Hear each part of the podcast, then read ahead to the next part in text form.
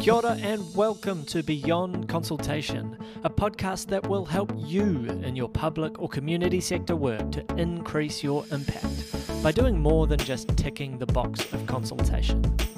I'm Paul McGregor from Business Lab, and we're interested in the mindsets and methods of people who are making a bigger impact by working collaboratively with communities, industries, and other organisations. Ngā mihi mo te.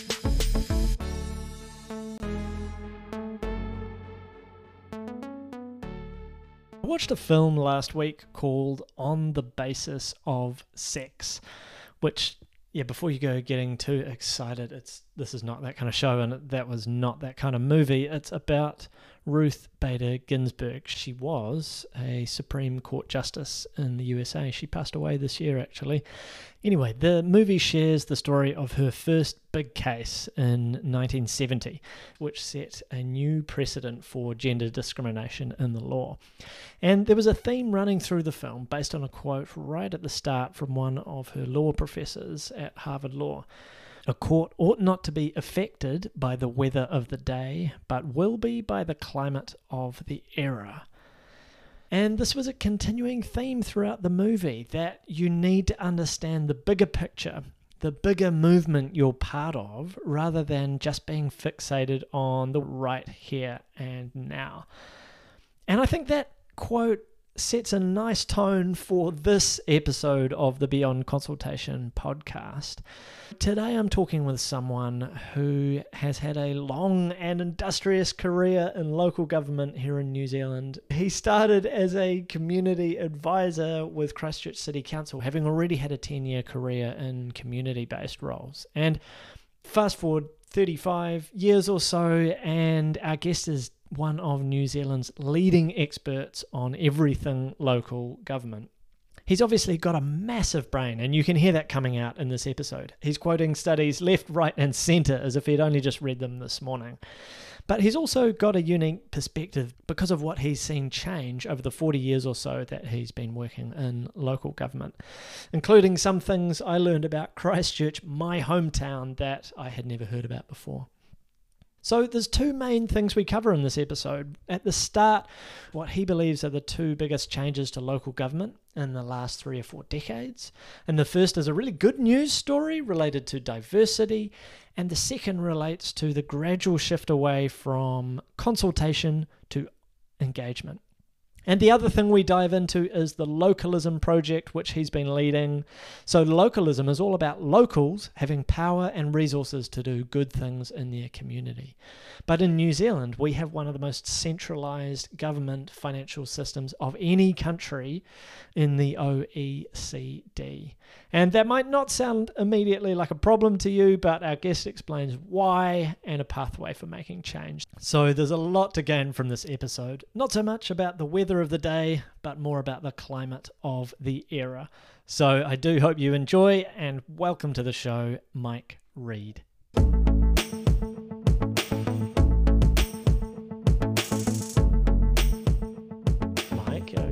Been described as New Zealand's leading authority on local government issues. But looking back on your career, what have been the most formative points, do you think? Well, there, have been a variety. I guess my knowledge and reputation of local government partly comes from the fact that I've been in it for quite a long time. And regardless of myself, have picked up, you know, a little bit about quite a broad range of issues, but not necessarily an expert in any of them. But in, in terms of this part of my career, the critical decision was way back in 1986 when I decided to apply for a job at Christchurch City Council as a community advisor. And prior to that, I'd spent 10 years working in the non governmental sector in Christchurch in a variety of roles for a variety of organisations and had had a reasonable amount of involvement with the Christchurch City Council at that stage, working with the community workers. I remember we we approached the council and worked with officials on developing a what at that stage was a metropolitan grants program because mm. each of the those who can remember back to Christchurch before 1989 there were about five or six different local authorities in the city. Mm. And community organisations were always having trouble when they were looking for grants that you would apply to Christchurch City for a grant, then you'd have to also apply to Heathcote County and Waimairi County, and it, it, went on and on. And so we approached all of the councils and uh, got them to agree to have a Metropolitan Grants Fund So they all put money into the bucket, and that meant that citywide groups would also have a chance to get some funding for, for their programs. And, and that developed a relationship with the community workers at Christchurch City. And I'd been involved in a training and training community workers in the city and ran some programs for the council staff as well. So when, when one of that team left, I thought well, maybe I'll apply for a job, you know, and, and that's that sort of started my interest. And like a lot of people who start working with local government, it's not until you're actually inside the organization that you actually begin to understand the high degree of influence it has on people's lives. Yeah. And just as strongly, the potential influence it could have on people's lives if, you know, by introducing the right types of policies. Mm. So the potential for local government to promote well-being and strengthen the social and economic well-being of places is, is, is significant. Yeah, awesome. Nice story, Mike. So there's two things I enjoyed hearing there. One was, you know, you referring back to Christchurch and there being several councils to manage then, and you know, we're we're kind of always in this situation of trying to figure out what's the ideal number of councils to have, yes. what should the boundaries be, and it's sort of when you grow up with the boundaries being set as one, you almost feel like, well, that's what it should be, but actually you know, when you know a bit more of the history, it might not have been that long ago that that one council was four, five, six, seven councils. I didn't even realize that about Christchurch, and I grew up there. and I mean, one of the things I noticed, Mike, is if somebody says at a dinner party that they work in local government, people will, will either yawn or they'll get very fired up about something. So, mm. know, what was it? Do you think that actually attracted you to local government in the first place? Uh, well, it was the nature of it. Uh, well, Christchurch City has always been a very progressive local authority. It started providing social housing way back in the 1920s. Hmm. It, it, operate, it opened the first creche in the 1930s for shoppers in the centre of the town. So even regardless of whether its, its leadership was sort of centre right or centre left, mm-hmm. you know, it had the strong sense of being the government of the city. And so I was delighted to be part of that team. And interestingly enough, my first responsibility in the community development team was dealing with the issue of deinstitutionalization. So it was that period when governments, you know, another bright idea that we should close down some of the mental hospitals and mental services and care for people in the community, which is theoretically a really good plan. Mm. But it only works if actually there is a decent range of community facilities to actually mm. provide that care. Yeah. And in the mid 80s, the city council was having a real problem with a lot of patients with mental issues, people, patients who had previously been in Lake Alice or other institutions, nowhere to go on the streets and really taking refuge in the city council libraries. Hmm. and the council, at its wisdom, looked at the situation and said, we really need to invest in trying to encourage NGOs in most cases develop develop facilities and programs for institutional patients when they're on the streets. So my job for a number of years was working with NGOs to develop services for people with mental illness, which, yeah. which I thoroughly enjoyed. Wow. And that's the diversity of local government work, isn't it? Yes, exactly. Yeah. But as you say, a lot of people's initial involvement maybe this is where I go to get a building certificate. Yeah. This is where I go to register my dog, and all of these things that seem more as problems than necessarily yeah. opportunities or yeah. Um, advantages.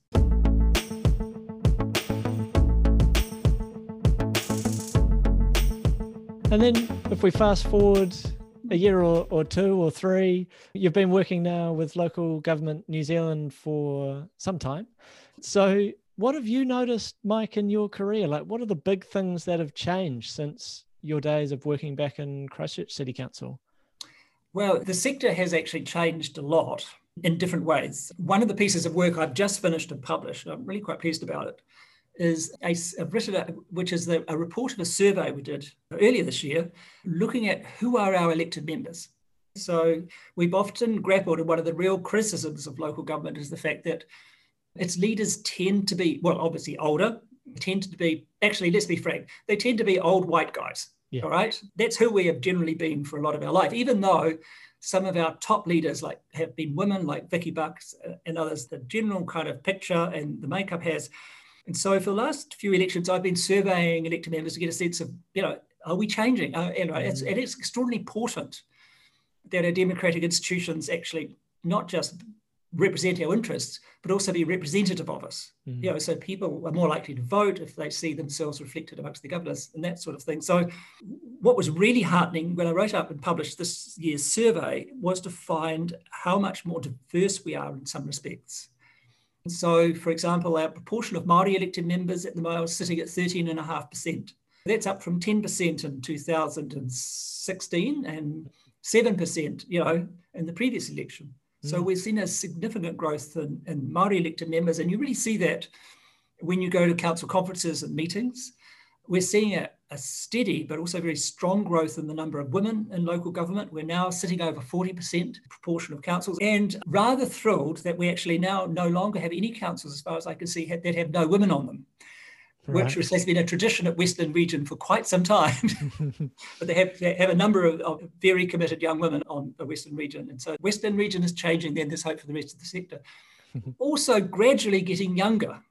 So right. the number of councillors who are, in being young in our terms is relative, but we, we put the cutoff at, say, under 40, has now reached, I think, 15%, and that's more than doubled since the last election. So, wow. and, and fascinatingly, and not surprisingly, younger councils tend to be more likely to be Māori and more likely to be women. So we're getting a new cohort altogether coming in. And I think this could have you know, really important effects on the kind of performance of councils in the future and maybe how they're perceived.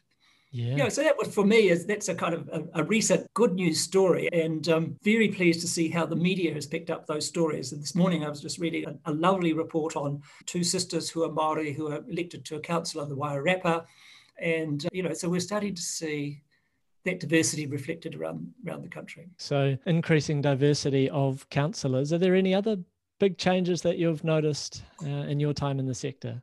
Well, uh, yes. I mean, some of them are challenges more than opportunities, but the, the big one that I was lucky enough to be involved in, and was really significant at the time, although many of the measures have been rolled back by subsequent governments, was the rewrite of the Local Government Act and that was in 2002. Mm. And so, yeah, which is not a surprise. So, local government, for those who don't know, actually is a creature of statute, and we get our powers and roles set in legislation by Parliament. And in 2002, the government of the day agreed to rewrite the legislation, and, and it needed rewriting. The, the previous act, the Local Government Act 1974, as you say, was nearly 30 years old, but most of that actually dated back to the 19th century and uh, by the time we got to 2002, the act was more than 750 pages long. Ooh. And we'd got to the stage where judges had almost given up interpreting it because it was so complex. Yeah. As you can imagine, as happens over time. So, you know, and really with the commitment of Helen Clark, who had had some time in local government and understood really more about the sector than some leaders, we got a big commitment of staff time to start from scratch and it's first and almost only time we've actually written a new statute in a partnership model. So we had a hundred, I think I, I, counted at one stage, we, we had probably a hundred staff and elected members from councils involved in the process of rewriting the legislation wow. at the policy phase. It was it was absolutely wonderful. You know, in multiple project teams looking at different aspects of the legislation and turned it round from being a piece of legislation which was really focused on the old legislation had it was based on what we call the principle of ultra vires, which simply listed all the things the council could do. Mm. But that made councils very risk averse. You know, we don't do things because it's not in the legislation, doesn't allow mm. us. It also meant you always had to go and change the legislation because history doesn't stand still. You know? Yeah. And it's very difficult to define in detail what every council in every town should be doing. Mm. And we turned it around to a much more modern style, which we call a power of general competence, which is it's like saying that councils have the same powers as an individual person to achieve their purpose. Right. You know, so which is, and it may have some what we call prescriptions, which says, but not these things. You know, mm. so typically around the world, I say, well, you've got a power of general competence to achieve your purpose, but of course you can't arrest people because that yeah. belongs that power belongs to the police, or you can't yeah. do X, Y, and Z. And so we did two things we turned the legislation on its head and, and gave councils the flexibility to do things as long as they were going to achieve their purpose. And we had a really interesting discussion as to what the purpose of local government should be. Mm. And that's when we introduced the well-beings. And we simply said, and we went to the officials, and when they asked, well, what should the purpose be? And we said, well, actually, we think the purpose should be to promote well-being. And at that stage, you know, typically it was kind of social, economic, and environment well-being. And I had spent two years working for Creative New Zealand prior to going to local government New Zealand in 1996. That's, that's why I went to Wellington from Christchurch, in fact, hmm. and had some discussions with them about do you think culture should be one of the well-beings that you know local government should promote? Because after all, when you look at what councils do, culture is a big part of it. You know, they provide the libraries, they provide the performing venues, the, that art galleries. That's in the sort of formal part of the culture but they, they also run, fund and support a broad range of participatory activities from, from street art to street sculpture. And so the government agreed, and we suddenly had four well-beings. So that for me was actually seriously pleased with the local government 2002 and the way in which central government and local government worked in a very effective partnership to do that. And the other aspect of that legislation, which I think seriously pleased about and was involved in doing and very relevant to the focus of our conversation was the, to refocus the idea of consultation into engagement. Mm. So prior to 2002, and going back to the reform of local government in 1989, and I have to tell everybody when I talk about the reform of local government, because I do teach at the university here on local government reasonably frequently, is that some people think that 78 councils is a lot, but when I started in local government, there were 851. wow. So, you know, by any scale, of imagine we don't have very many at the moment. 10% now compared to what we did have. Yeah, yeah. And broadly, in, international, when compared to other countries, we have very few. My favorite country actually is Iceland. It has a population of 300,000 people and it's got 78 councils, which is a third of what they had 20 years ago. They did a big amalgamation. But anyway, wow. going back to the thing for us that when local government in New Zealand was reformed, they didn't just amalgamate lots of local authorities, they also changed the way councils work in a very, very big way. I feel like we, we referred to they modernized the way councils worked and required councils to start consulting with citizens about what they do. And mm. that seems absolutely sensible. But before 1999, it wasn't actually something we ever thought of. Mm. I mean, quite bizarrely. So councils would put out their a draft plan and people would be able to comment on it, uh, you know, or, or other form of policy document.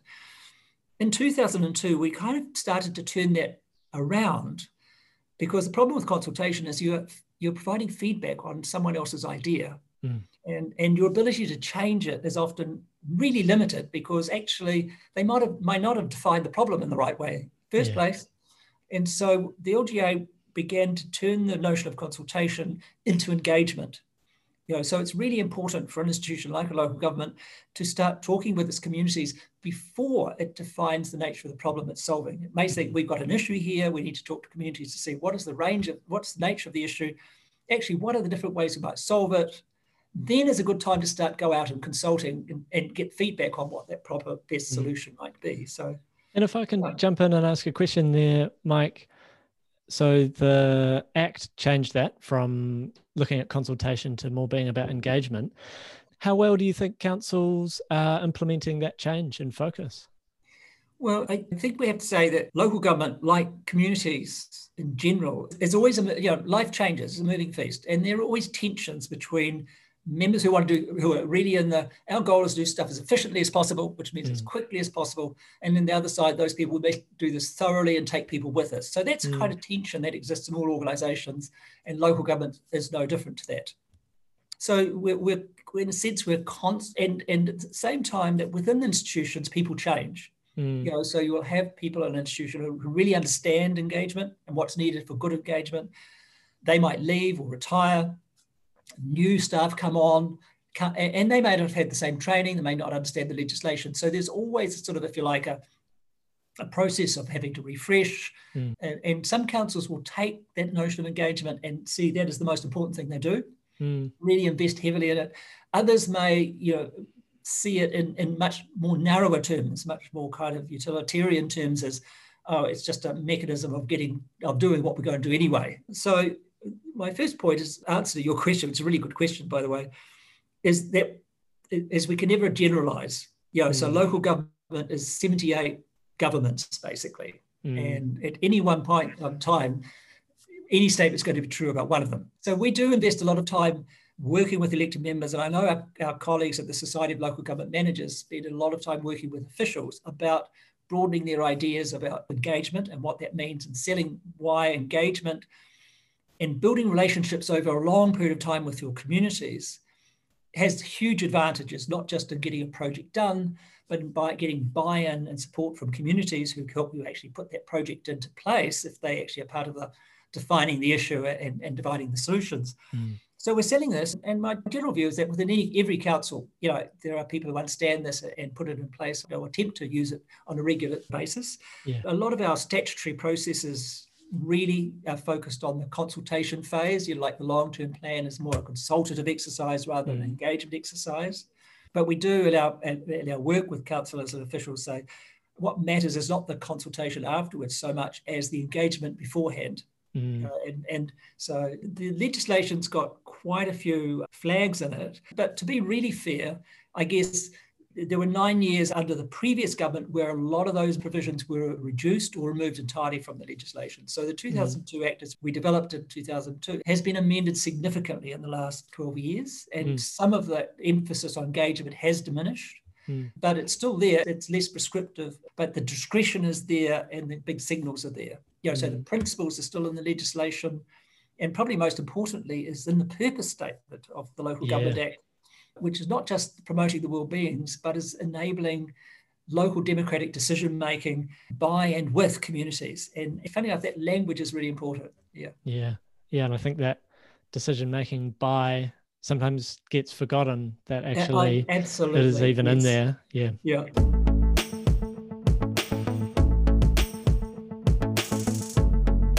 Well, look, Mike, that's a, a really fascinating journey through your career and what some of the big changes have been.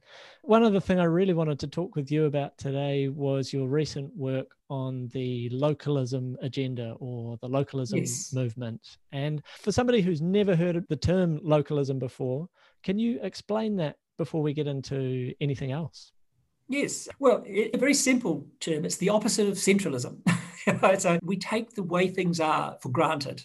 You know, so mm-hmm. for most of my life, it, we just took for granted that central government would make most decisions. And really, it's only, you know, and I felt kind of embarrassed by it, but it's only in the last 20 years or so, and through my kind of study of local government systems overseas, that you, you start to realize that actually the way we work here is not necessarily the normal way in which government works.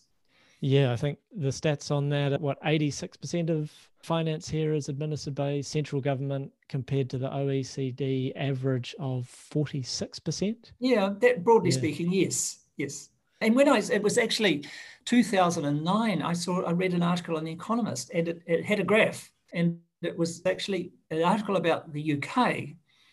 And it started off like saying that the UK was the most centralized country in the OECD except New Zealand. And I thought, I, I beg your pardon. and again, it's one of those questions I always put to my local government class at Victoria University, or used to. And you, if you had a spectrum between highly centralized and highly decentralized, or you know, if it's localized mm. is another way of thinking about decentralized, mm. where would you put New Zealand? And everyone puts it at the highly decentralized end. And so then you have to walk them back and show them some figures, and they're always really, really surprised. So that all, in terms of New Zealand, were highly centralized in terms of uh, government spending. You know, government raises most of the taxes, spends almost all the tax. It hasn't always been that way either. So I'm really indebted to some work by, by a Canterbury historian, did a really interesting article a, uh, a couple of decades ago looking at this. And he worked out if you went back to 1920, the expenditure difference between central and local government was about equal. So it was about 50% each. Right. Okay. You know, so over time things have become more centralized. And for in terms of our context, you can understand why, because it was with the growth of the welfare state, you know, the whole benefit system, the health system, free schools, all of that in New Zealand became the business of central government. Hmm. Whereas if you went to the Scandinavian countries, you find that the social, and say Germany, for example, as well, um, you find that the whole the provision of the sort of welfare state is primarily a local government role, you know, rather than a central government role. And the answer of that is not all that hard either. And it goes back to my previous comment. In New Zealand, we had 851 local authorities. Mm. And the general view, I think, of officials and parliamentarians at the time was that councils would too, did not have the capacity to take on bigger responsibilities. You know, so I, I mean, there are other reasons why we would point to why New Zealand became so centralized, but a lot of it is to do with the fact that local government itself was seen to be very fragmented. Average size, you know, you had small councils before 1989. You had councils mm. with only 100 people and you know, population mm. and things like that. So we never had a structure of local government that made it very easy to decentralize or to put those functions. So for us, the localism project stems from one an awareness that New Zealand is out of step, you know, with most other countries in the developed world because of that high degree of expenditure responsibility located with central government. And, and also because, you know, if you look at countries like the United Kingdom and elsewhere, there had been a real interest in, in the notion of localism was a narrative that started to grow in a whole bunch of other countries. And I, I followed a think tank in the United Kingdom called the New Local Government Network early on my time with LGNZ. And they published a fascinating paper called New Localism. Right. And against it's and that was about 2000. And and and they just kept pushing and pushing. And 10 years later, if you went to the UK elections, almost every party, whether it was the Conservatives, it was Labour, the Social Democrats, all had localism policies. Right. You know, so that over time, you know, the academics, think tanks, communities really managed to shift what was just an idea on the fringes into mm. the mainstream. Mm. And the rationale was kind of pretty straightforward. The fact that this is from a UK position perspective, but just as right as New Zealand, if all key decisions are being made by officials in the capital, how do you know those decisions are going to benefit your regions? Mm. And, and generally speaking, when, when you're in that situation where you have one agent that's making those decisions, they're going to opt for one size fits all approaches to policy. And, and, mm. and not surprisingly, because they're based in the center, and, and it's very hard for them to design policies that are going to work in the far north mm. and in Invercargill or work for rural communities or work for Maori communities as well as you know non-Maori communities elsewhere. And mm. to get that to get policies that are responsive to local need, you need to shift the decision making more closely to the communities themselves or to an environment where communities can actually be more involved in shaping those decisions themselves. And, and you know, and, and so the localism project is to move us towards that kind of environment. It's not meant to undermine central government. In fact, what I'd like to think is that it strengthens central government because we need the centre to focus on the big issues. Mm. You know, like mm. pandemic, for example. Mm. You need central government to do the big strategic issues for New Zealand as a whole, set the policy frameworks, you know, like a national spatial plan or whatever, and within that allow communities to kind of shape those policies to, to best reflect the kind of communities they are. Mm. So, Mike, I know some people who would say that all sounds very nice and well, but the problem is local government and communities don't have the capacity or the skills to be able to make decisions and provide services locally. What would you say to that? Well, we've given actually quite a bit of thought to that. And the problem is that actually we we think communities all the evidence tells us that communities do have the interest and do have the capability otherwise you know it's a very easy thing for people in the center to say you know, i've been working in Wellington, and, and, and, you fall into the trap that I'm working in the central government, I'm working in Wellington. We know what's best for people. Mm. We can employ the highest paid large salaries, so we must know a lot. And to, and in a sense, to run down the sort of ability of, of citizens to actually know their own interests and make decisions in their interests, in their own mm. interests, and develop useful policies. I think the evidence from around the world tells us that's not true and one of the one of the reasons it's important to me just at the moment is is probably what's happening in democratic terms in, in many parts of the world, which is things like the rise of populism, decisions like the, the Brexit decision, the election of Trump, and, and the rise of what we call illiberal democracy, the authoritarian leaders. Mm. So, and associated with all of that has been uh, a distrust in democracy that's been growing quite around, around the world. And mm. when you dig into that distrust, you actually find at the bottom of it is this sense of people feeling disengaged from the political process.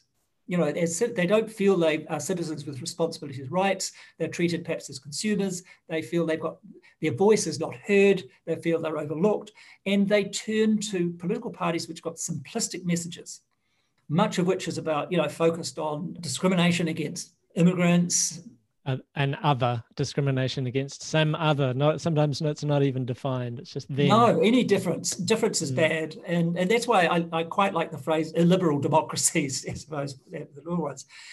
And when you dig into that, it's, it's the fact that people don't feel they've got agency. They don't feel they've got ability to shape their own communities because the decisions are being made by experts, usually in the capital.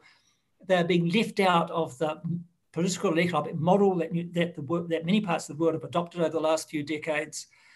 And, and what we actually, our, our task and our responsibility, and it's true in New Zealand as well, but not to the same degree, thankfully, is to kind of return agency back to communities mm. which is giving communities the ability to start shaping their own uh, destiny to some degree, certainly shape their own localities, and as a way of, of providing an alternative to that sense of powerlessness, which is actually really causing the election of these extreme regimes to kind of arise in these countries. So for me, the, the, the, localism project is about empowering communities to have a better say. Yes, there are going to be things where you need a level of expertise. There are some things that need to be done at the centre. There are things that might need to be done regionally or collectively, where communities go through the local governments can, can group together because that's the way it is. But there are many more things that communities can be involved in than is the current state of affairs in New Zealand at the moment. So that's yeah. where mm-hmm. we're coming from. Yeah, and I think we've seen situations where handing that power out from the centre to local communities has worked really effectively. There are some good case studies in New Zealand as well as around the world. And I mean, Mike, when you're talking there and describing that, I was getting butterflies in my stomach and getting excited. Like I'm someone who that intrinsically makes sense for me. But what's been the reaction to the localism work that you've been doing? It was quite interesting actually a lot of comments we got in our consultation phase and not unreasonable ones were our council does not have the capability to take on more responsibilities and I don't really have a problem with that because the capability that the local government may have at the moment is to do what it normally does. You know, so we don't expect it to have a capability yeah. beyond that. You know, so in a sense, that capability will reflect, you know, the nature of the task that your local government has to do. And it may not be your government because we are also wanting to see decisions brought down below the level of the local government yeah. as well. You know, it's about neighbourhood empowerment in many respects that we're talking about and, and the different kind of structures and processes for that, which which thoroughly interests me. Mm. The big question also in our feedback is, oh, that's all very well, and this comes from the councils. How is it going to be paid for? Yeah. You know, so you know, and, and people don't fully realise how, if you like, transformative some of these ideas are. You know, it's not just that uh, we want councils to have a bigger role in perhaps employment in their district. It's also, we actually think that the taxation system should be amended in such a way that the local governments have a better share of the country's wealth in a sense.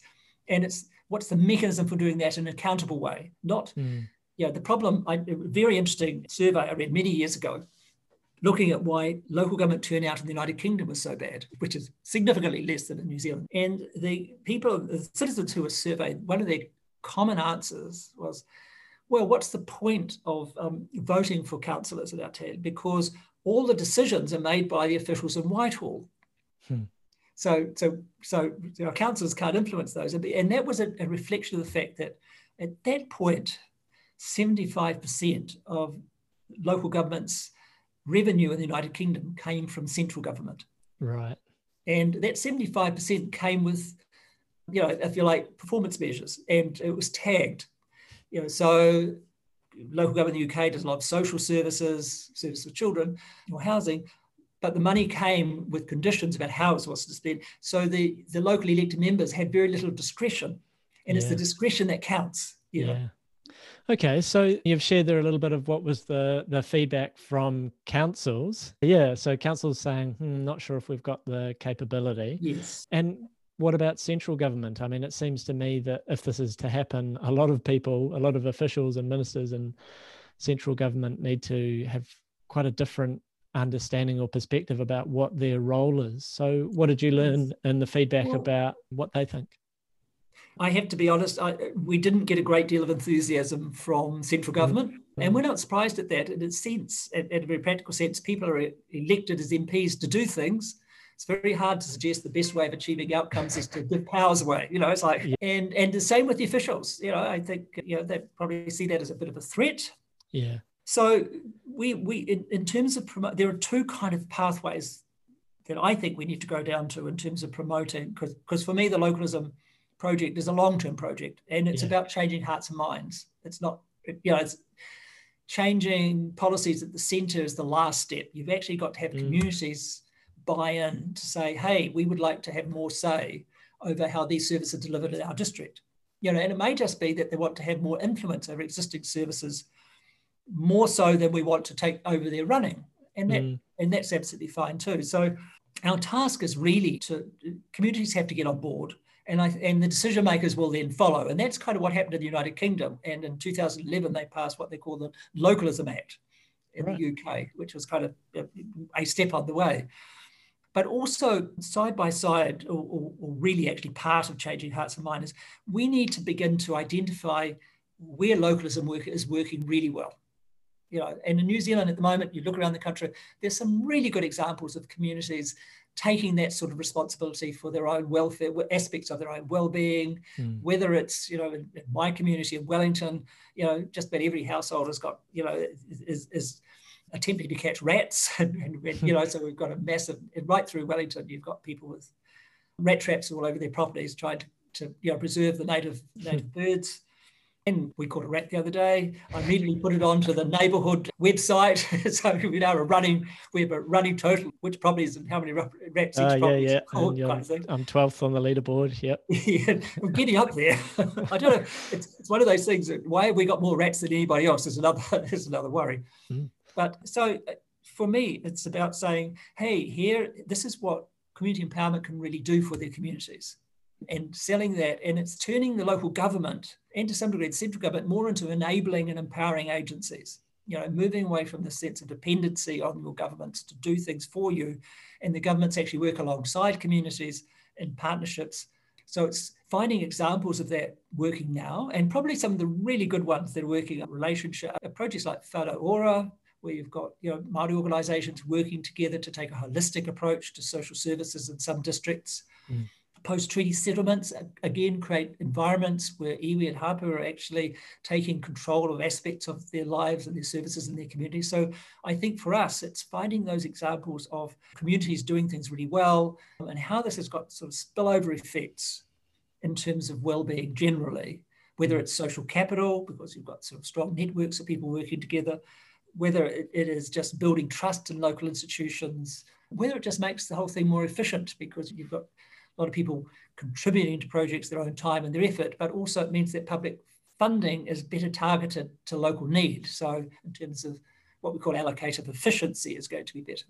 Yeah, so we have to sell the value proposition.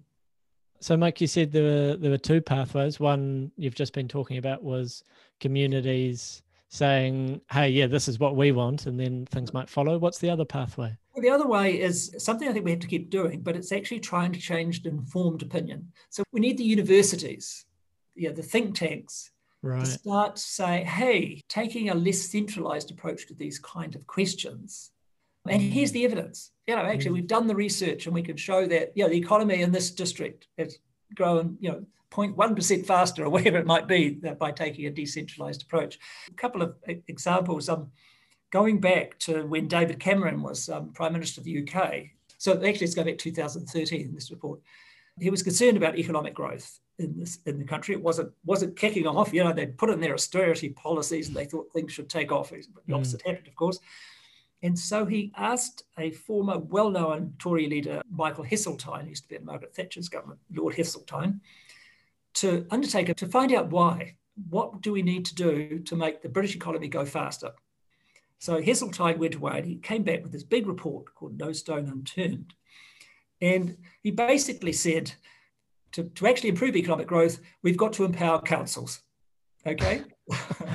Probably not a popular thought, but you know, it really was all about we need to empower local leaders to do more. And his really focus was how do we stimulate communities, local leaders, local economies. And, and one of our real issues is, our, is the regional inequality in New Zealand. You know, so we have parts of New Zealand have seriously missed out on the economic benefits of the last, you know, growth in the last 30 or 40 years. And, and in some sense, how the centre does not do a very good job at trying to address that. Certainly under the last government, provincial growth fund was intended to do that. Mm. And I know a lot of our members in, in some of the some of the regions that have been lagging in social economic indicators found the provincial growth fund really useful. You go to Ōpōtiki after the, Mussel project in Ōpōtiki, which is a council iwi project. Previous mayor had banged his head on the doors of government departments for 10 years to try and sell that project. And, you hmm. know, that took the provincial growth fund to enable that to get across the line. But it's not a sustainable way of actually addressing hmm. regional inequality. Hmm. We can't expect a minister to come up every now, every now and then to create a grant fund. We Yeah. need a sustainable way of empowering the regions to take decisions themselves, mm. and at the same point be in a situation where we can actually show, you know, through good research, that this has made a difference. You know, mm. so I think it's we also need to influence the opinion makers in, mm. in, around New Zealand as well. Hey, look, Mike, I think we should wrap things up there. I've loved hearing your perspective both on what are some of the big changes you've noticed in your career, the increasing diversity, the changes in the Local Government Act, and then unpacking a little bit with you of why localism, what it might look like. So, yeah, thank you so much for coming on the podcast and, and sharing your thoughts. What's the best way for people to get in touch with you? Look, my email, which is just mike.reid at lgnz.co.nz, but our website has got my contact details on it. It's got a, a series of localism pages, which will keep you up to speed on localism news. And that's just localism.nz. Nice. Hey, thanks again, Mike, and cheers. Thank you, Paul. Enjoyed it. Thank you for listening to this episode of the Beyond Consultation podcast. What did you learn from the show? What should we have talked about? Who else should I interview? I would love to hear your feedback. And if you want to learn more about what you heard today, everything from the show is at www.businesslab.co.nz slash podcast. If this episode has left you with a burning question, please feel free to submit a voice message through the link on our podcast page. We can then ask that question of a guest in a future episode. Or tag me in a post on LinkedIn or Facebook and I can point you in the right direction. If you want to know when we release new episodes, make it easier for yourself and subscribe on your podcast platform of choice. Again, thank you for listening. Ngā mihi mō te whakarongo.